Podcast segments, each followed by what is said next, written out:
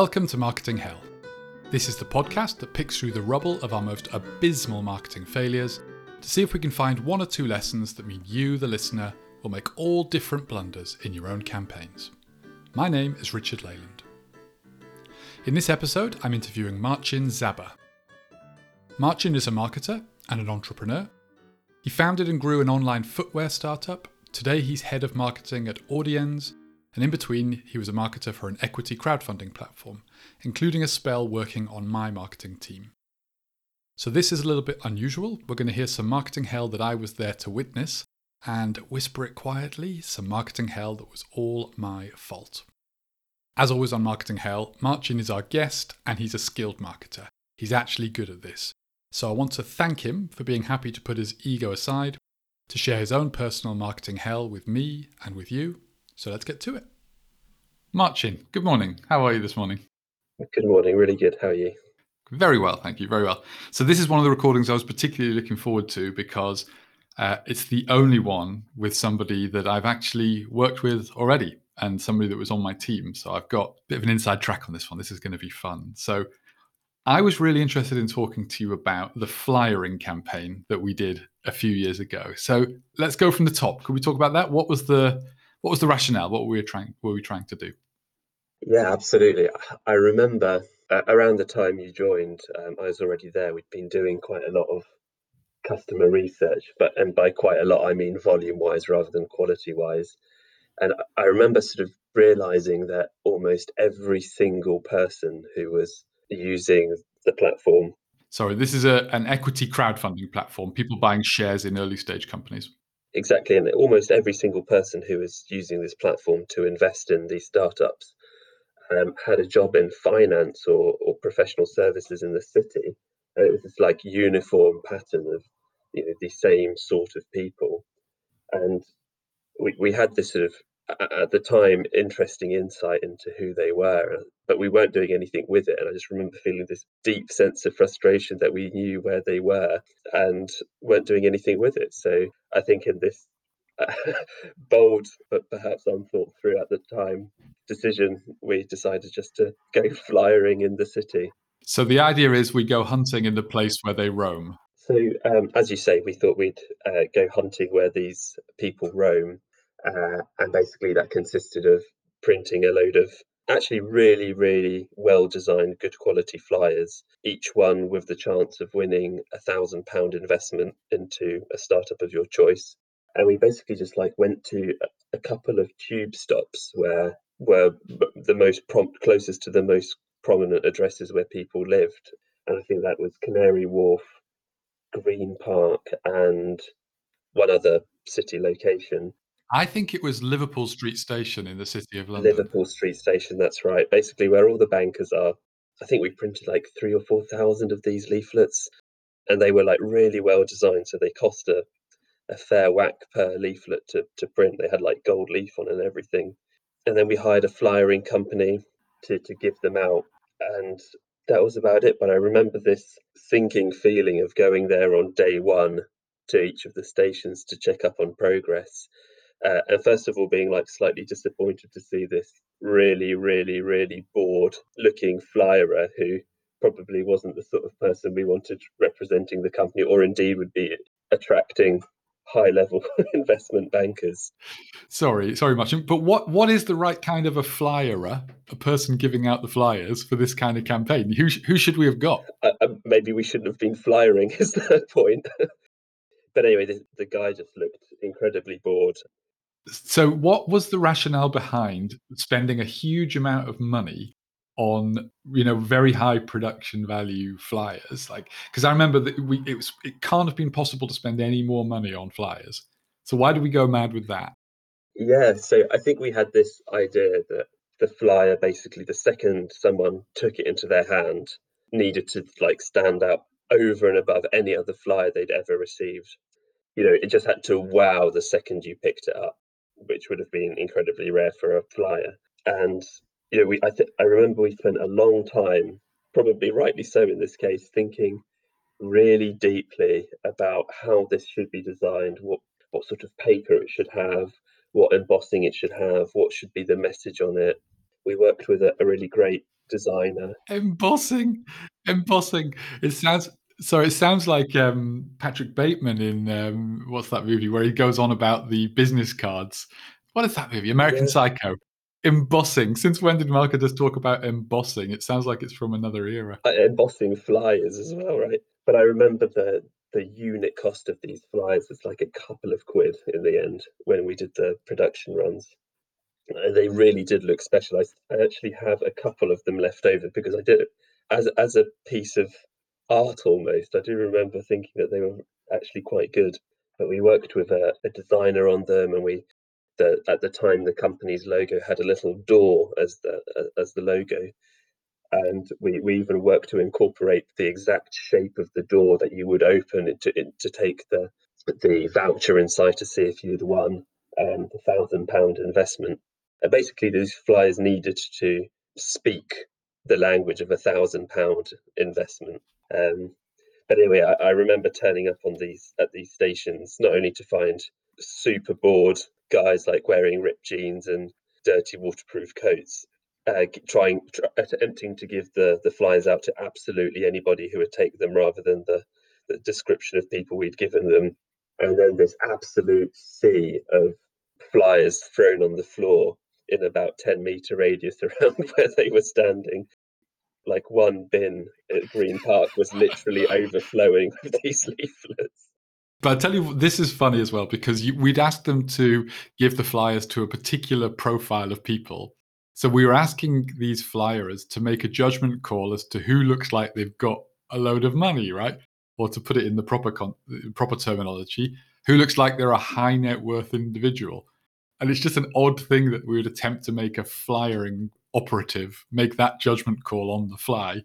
And you know are they supposed to sort of bring their hand in and walk away if they see someone that doesn't look rich enough? You know this is just such a comically holed below the waterline approach from the beginning isn't it?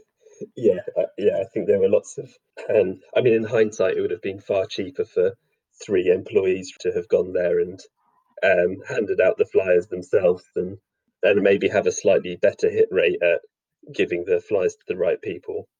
What what was the mechanism? How did we expect this to to pay off and be tracked? So basically, on each um, flyer, inside each flyer, there was a voucher for a for the potential to win a thousand pound investment, and we thought that that would be so just just so desirable to have that people would sign up, uh, try to sign up with this code, and not only would we have an influx of new sign-ups who are trying to see if they'd won the to see if they've won the prize. And you know all of these sign-ups would ideally have been in the the right buyer persona because you know we, we were we were hunting where they roam. So we'd have this influx but we'd also be able to track exactly where they were coming from and which place was best performing. So perhaps in future we could have doubled down with an even more aggressive flyering campaign. Um, what was the result that the company got in the end after giving out as many flyers as we chose to? What did we see? Yeah, so I think we gave out, I think close to 5,000 leaflets. And I think we got between two and three sign-ups, perhaps. and, we, and we need to remember that there were also three prizes of a thousand pounds investment. That's that. No, there were two sign-ups because basically both people who signed up won the prize, and there was one left over because not enough people signed up. I don't. I, I can't remember what the conversion rate on that would be, but it's pretty appalling.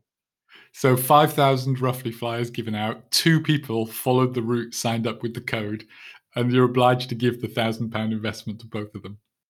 That was right. Yeah, that was exactly it. And I remember the one person who had taken up the the prize and, and signed up was actually a really prolific investor on our competitor's website. So much so that I knew who he was because his face and testimonials were all over our competitor's website. so by some complete sheer fluke, it, it landed into the possibly one person's hands who we really didn't want it to land into. Oh, it's beautiful. So this sounds like a spectacularly failed marketing campaign. Um, how is it received inside the business? I mean, at the time, you were reporting to me, but I think I had left before the full post mortem. or at least I don't remember the post mortem. So how how was that played? I mean, really, really, really badly. Like really badly. I think it was just sort of ridiculed for for a long time. Um, I think any ideas from that point that the marketing team had for a good six to nine months were basically neutered at the point of conception, simply because they might turn out to be like this. Wow. And and then it sort of actually and the CEO, right? So just to describe this company, the um, this was a a young, small um, venture-backed company with a CEO that had, you know, material ownership of the business, and he, it was his business. He's the major shareholder. So, was it him that had lost faith in the marketing initiatives, and was it him that was stopping any more wastage like that? Uh, I mean, he was certainly the, the leader behind it, and like the at that point in time, the marketing budget was probably cut by seventy five percent because you know evidently spending money didn't lead to better outcomes, and at that point, it was this really long process of organic regaining of trust. Let's say, of you know starting with you know just executing the the basics of SEO and PPC relatively well, then slowly doing some good social media and the odd bit of PR. And only after that were we able to start uh, doing better campaigns again. Or not better, but like slightly more ambitious, high risk, high impact campaigns. But then actually it was quite funny because years after the campaign still was this sort of piece of culture in the company's history or like a cultural artifact where people talked about like oh it can't be as bad as that that campaign, we might as well give this a go because it can't be as bad as that was. and even like people who who joined years after that campaign had happened were fully aware of what it was, and it was this sort of focal point of like, oh, we might as well try something risky because it can never be as bad as that. which you may, which you would have missed actually, Richard. yeah, it's a sh- it's a shame that I missed that. I would have enjoyed it. I have to say that um, in my own career history, the time that I spent there, which was not that long, it's less than a year, I do look back on it as a time of of doing some, you know, really effective marketing, but some disastrously ineffective marketing that cost too much money. And uh, I, I told the story in a previous episode of how uh, that's the job that I've come closest to having been sacked from in my entire career. Um, and uh, frankly, I essentially was sacked because I was I, I, was asked if I would like to resign, and lots of reasons for that. But one is clearly some really ineffective use of the marketing budget. Yeah, it was. Uh, I think we were trying lots of stuff, and in in hindsight, I, I, I was probably. Uh, I, I, think I'd been there for a, a year or two before you joined, and was deeply frustrated by the lack of forward momentum. Um, so apologies because I was probably pushing uh, for a lot of these weird old campaigns that didn't end up working. Well, this is interesting because I mean, certainly years later, no need for an apology on that. I I can still see the the rationale for this thing, right? You have a um, a product you're t- trying to market, which is a an equity crowdfunding platform. There is literally a regulatory requirement that you only target this at sophisticated investors and high net worth individuals. So, and, and if you veer from that, then the, the regulator is going to come down on you. And it is true to say that there are parts of London that are very expensive to live in and that are dominated by high net worth individuals, people with a few quid in their pocket. So there is a surface rationale for saying, let's just go there, try and see who they are, and give them a flyer, you know, give them a piece of branded material. So at, at a kind of surface level, you can still see the wisdom of it. So tell me why that wasn't the case. You know, fundamentally, why did that fail? Yeah, I think we just fundamentally missed how these people actually behave. You know, it probably we would have known in about five minutes the answer to the potential success of this campaign had we just called a couple of these people up and said, When was the last time you looked at a flyer given to you in the street? And, and seen what their answer would have been. and probably in hindsight they would have all said like absolutely never have i picked up a flyer in the street or what, what was the last financial services business that you saw flyering at green park or liverpool street station and i guarantee that it, well looking back at it now that would have been a great litmus test of whether have to have done this campaign or not. But I think we just Mm. fundamentally missed the nuances of you know, how these people behave and how they go about their, their daily business. So, as you said, this was a um, a company that was trying a lot, was was investing to grow, including investing in marketing. What else did you try? What other things happened that didn't work? Oh my gosh, there was a lot. There was a lot, a lot, a lot. What about that film? Do you remember the film with lots of uh, investors? Um, Yeah, I was about to. So I think it was the company's second or third birthday. Worth saying that a company's birthday is not a thing. I know, right?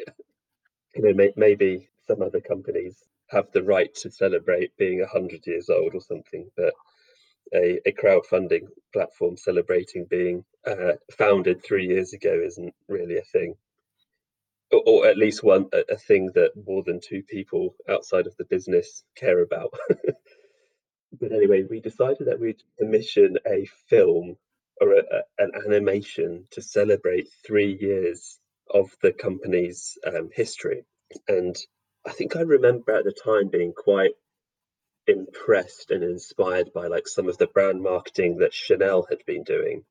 And it's this sort of very well thought through animations telling the history of the products and how they empowered their users, which I just thought was like a, a really great take at a at a, at a brand campaign. And we we wrote a script up for this animation, and it was basically celebrating the different companies that we had funded up until that point and, and they were doing some really really cool things not only from a you know glossy apps for deliveries or whatever like that but they, they were doing like some really important things for the planet for humanity and we were trying to celebrate you know our role in funding these companies and helping them get off the ground via this you know chanel inspired uh, animation uh, I think it's still knocking around somewhere on Facebook. This, this animation. Oh, if it is, I'll find it. If it is, I'll find it.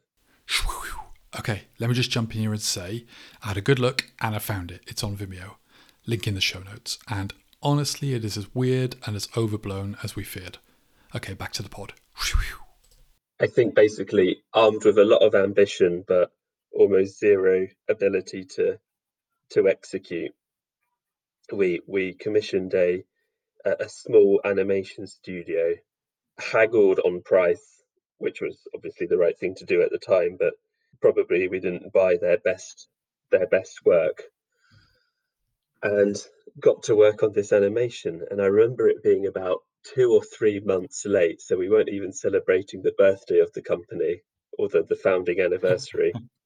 Uh, but like a period of time long after and lots of delays happened, lots of changes in direction, uh, and basically the output was this perhaps two and a half minute long animation that looked like a total acid trip.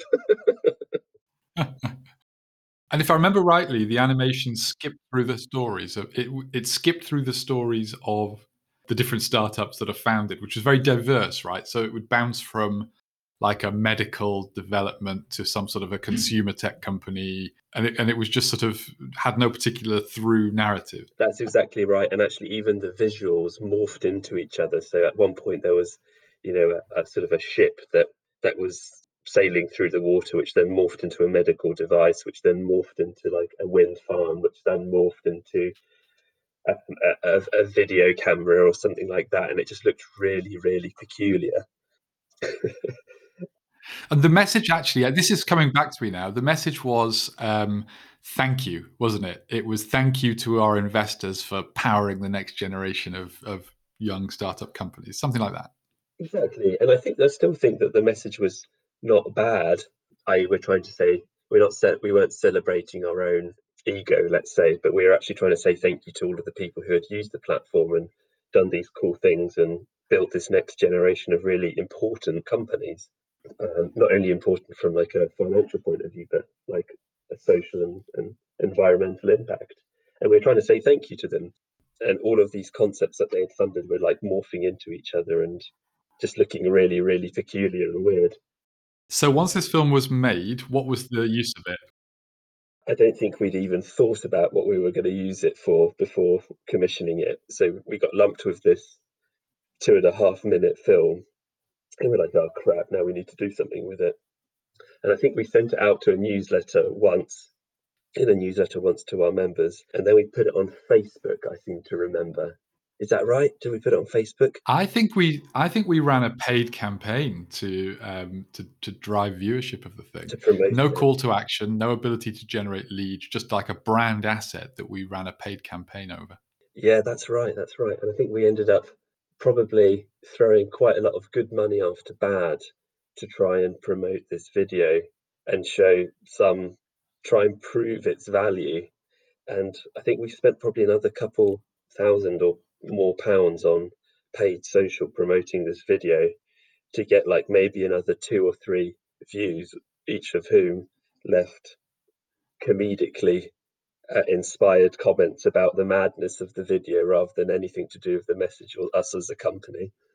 Yeah, so this is where I come in. I recall um, having to discuss this with the CEO of the business who I reported into. And I realized that I had not been closely enough involved and it had kind of just evolved outside of my direct view, which wasn't didn't say too much positive about my leadership of the function. And I remember saying, you know, we just need to spend a bit more money on a paid campaign to drive traffic to it because it's a brand asset and we need more people to, you know, to see the thing. And and good money after bad is exactly what we were doing there because, you know, we'd spent I mean, I, I feel like it probably cost us about twelve thousand pounds sterling. The production, maybe fifteen. So it's not huge money in you know in the grand scheme of things, but for a company of our size, it was a lot of money. And actually, I do remember that we were spending multiple more thousands on paid social campaigns. I think, in my mind, I think it cost us all in about twenty thousand pounds sterling for a small startup on a on a brand asset. That's insane. Yeah, you know, not to mention the focus of a a relatively small marketing team. It was a lot of money, a lot of trips to London, a lot of stressing around details. I remember even uh, at one point I'd convinced myself that the whole thing would be a stonking success if we got a famous person to narrate the the, the story of the, the voiceover. And I remember emailing uh, people like um, Stephen Hawkins to, to see if he would volunteer his voice to this completely nuts video and being like absolutely over the moon when I got like an automated reply from his email address saying that he wouldn't read it. yeah, I mean, there was a, a, good few days wasted on crafting like really good pitch emails to famous people whose email addresses I didn't even have, asking if they would be the voiceover for this video. And I remember that the voiceover in the end, we got a whole load of we got a whole load of um, voice samples back, didn't we? And in the end, used most of them. We decided, oh, the diversity of all these voices, we should use ten different voices in order to do it. And that's how we approached it. That's exactly it. And because I think I think we wanted to like allude to this idea that you know crowdfunding brought a lot of people together. So actually having one voice was quite inconsistent with what the concept stood for, and having ten voices speaking together would somehow be more illustrative of it. But yeah, it ended up just turning into a completely bananas cacophony of visuals and and multiple voiceovers at the same time. Yeah, crazy, crazy. So um, I'd like a more general chat, I guess, about how you should spend your marketing funds if you are a, a small startup, you know, investing significantly to grow. It's understood that you are, you know, not going to be profitable in the short run or even the medium run. We described some bad uses of the marketing funds. What should the business have been doing? Um, I mean, with the massive benefit of hindsight and some very good coaching many years later, I mean, it's evident to see that we were just doing a lot of this, or a lot of the ideas I was having and, and pushing to do were completely devoid of any like really detailed understanding of who our um, users were and how they behaved and how they heard about us. Uh, a key example being something like investing 20 odd thousand pounds into a flyering campaign at people who evidently don't pick up flyers. So I think probably uh, it would have been just like sit on the money, speak to as many of these people as we can, build a really detailed buyer persona of, you know, what what are their like jobs to be done? Why are they using a service like this? You know, what are some of the pains they experience that you know lead them to to seek out a solution that is ours and not something else? And then just like slowly build on that, but do lots of uh, experiments focused around these pain points, be those in adverts or or landing page copy or things like this, to really to I don't exploit is the wrong term, but like complement have have our company complement the pains and gains that these people were looking to achieve.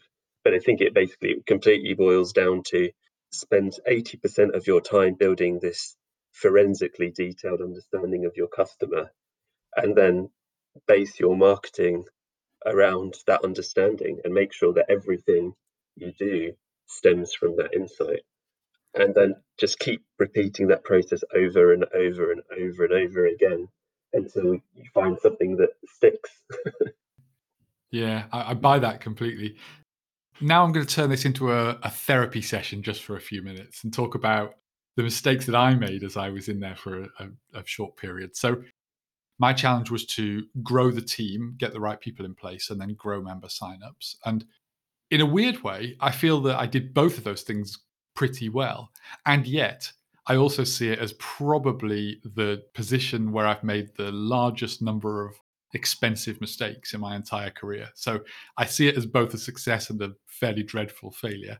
And we've talked about a couple of the failures, and you know i'm on the hook partially for all of the things we've been talking about here so i i ended up leaving invited to resign which i did what what's your sense of the job that i did and the mistakes that i made don't give me any praise if there's any coming just the mistakes oh crumbs i mean I, I think it i'm not going to just give you the mistakes i think you did a lot of great things partly around building the team because the team you built, minus one person, stayed on at Syndicate Room for five more years.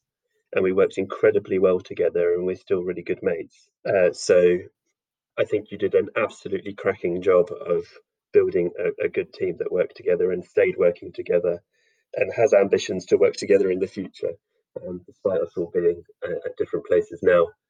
So thank you because you built uh, some great working relationships and some real friendships through that. And also, I think you did do a good job of, you know, driving these member um, sign-ups because I had the benefit of being able to see the entire history on one timeline, and the beginning part where where you were CMO had the highest uplift in new sign-ups over time. After that, it was just this very gradual organic increase with a few spikes. But in terms of mistakes, I think it boils down to what we've spoken about. It was just doing coming up with lots of ideas in a vacuum, devoid of any like customer centric context. We probably would have saved ourselves all a lot of hassle and money had we sort of gone to basics and just understood our customers much, much, much better and and started from that point basically. And I think what we were guilty of, all of us, was you know having this marketing budget of I think it was something like 50 grand a month, which was for a marketing team of about four people or five people or something. Exactly. It was an astonishing amount of money for us to work with. And I think we were basically trying to like solve all our problems with money as opposed to thinking through how something could work and then scaling it up. You've been very kind to me there with no direct criticism of my work. There must be, you, you must have, have sort of looked back and thought that was a bad approach. Come on, I, this is Marketing Hell podcast. You can you can go for it. I mean, like having now, I mean, this was all quite some time ago, and looking through, and, and I've bumped into lots of other marketing teams and worked with worked with them, and I and I do think it's not just a criticism of you; it's a criticism of startup marketing, especially once it becomes venture backed and has lots of money. The temptation is to use money to solve all problems without m- maybe thinking about the fundamentals of what you're trying to do and I think we were just totally guilty, all of us, of of doing exactly that, like trying to trying to use money to solve problems. Yeah, one of the things that has occurred to me in in most roles, but particularly in that role, is that there were two two dynamics at play. One was the company is in a hurry, right? Um, it reports to its shareholders on a monthly basis. Every month needs to, you know, show a significant increase on the last month on whatever measure you're talking about, be it web traffic, signups, investments made, new clients coming in, all that. And the second bit is just you're really busy.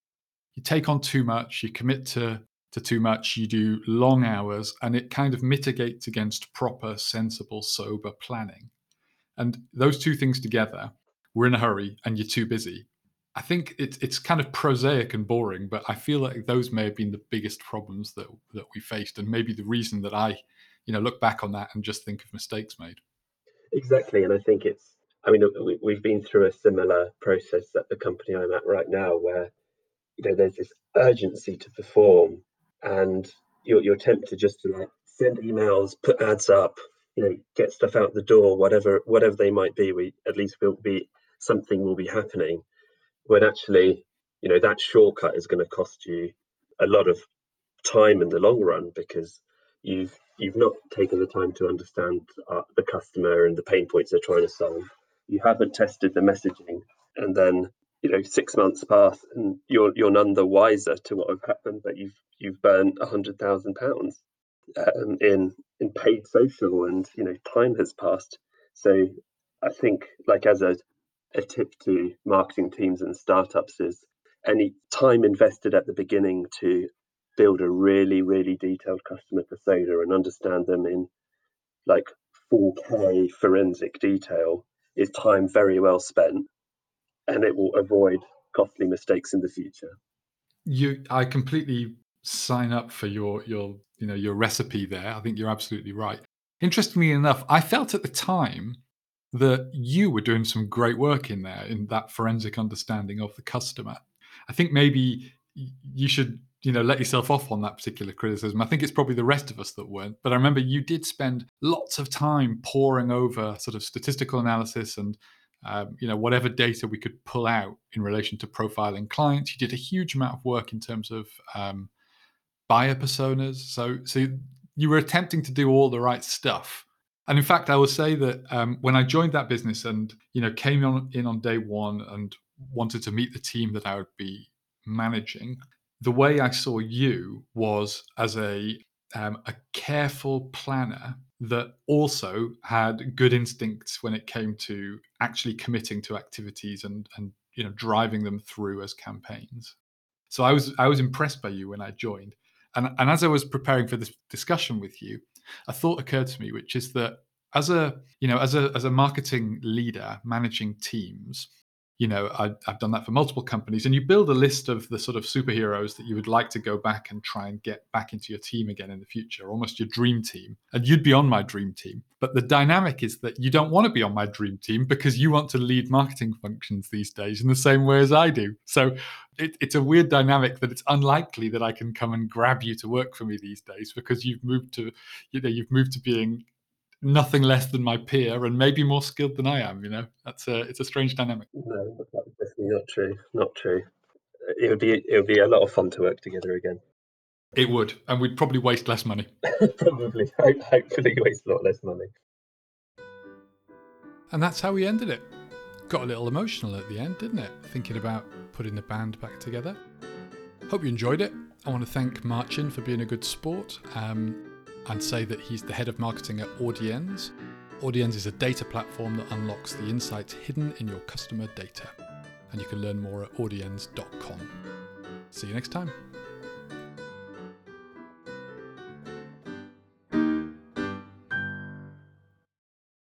Embossing, embossing. Wearing ripped jeans and dirty waterproof coats. How is it received inside the business? I mean, really, really, really badly like really badly.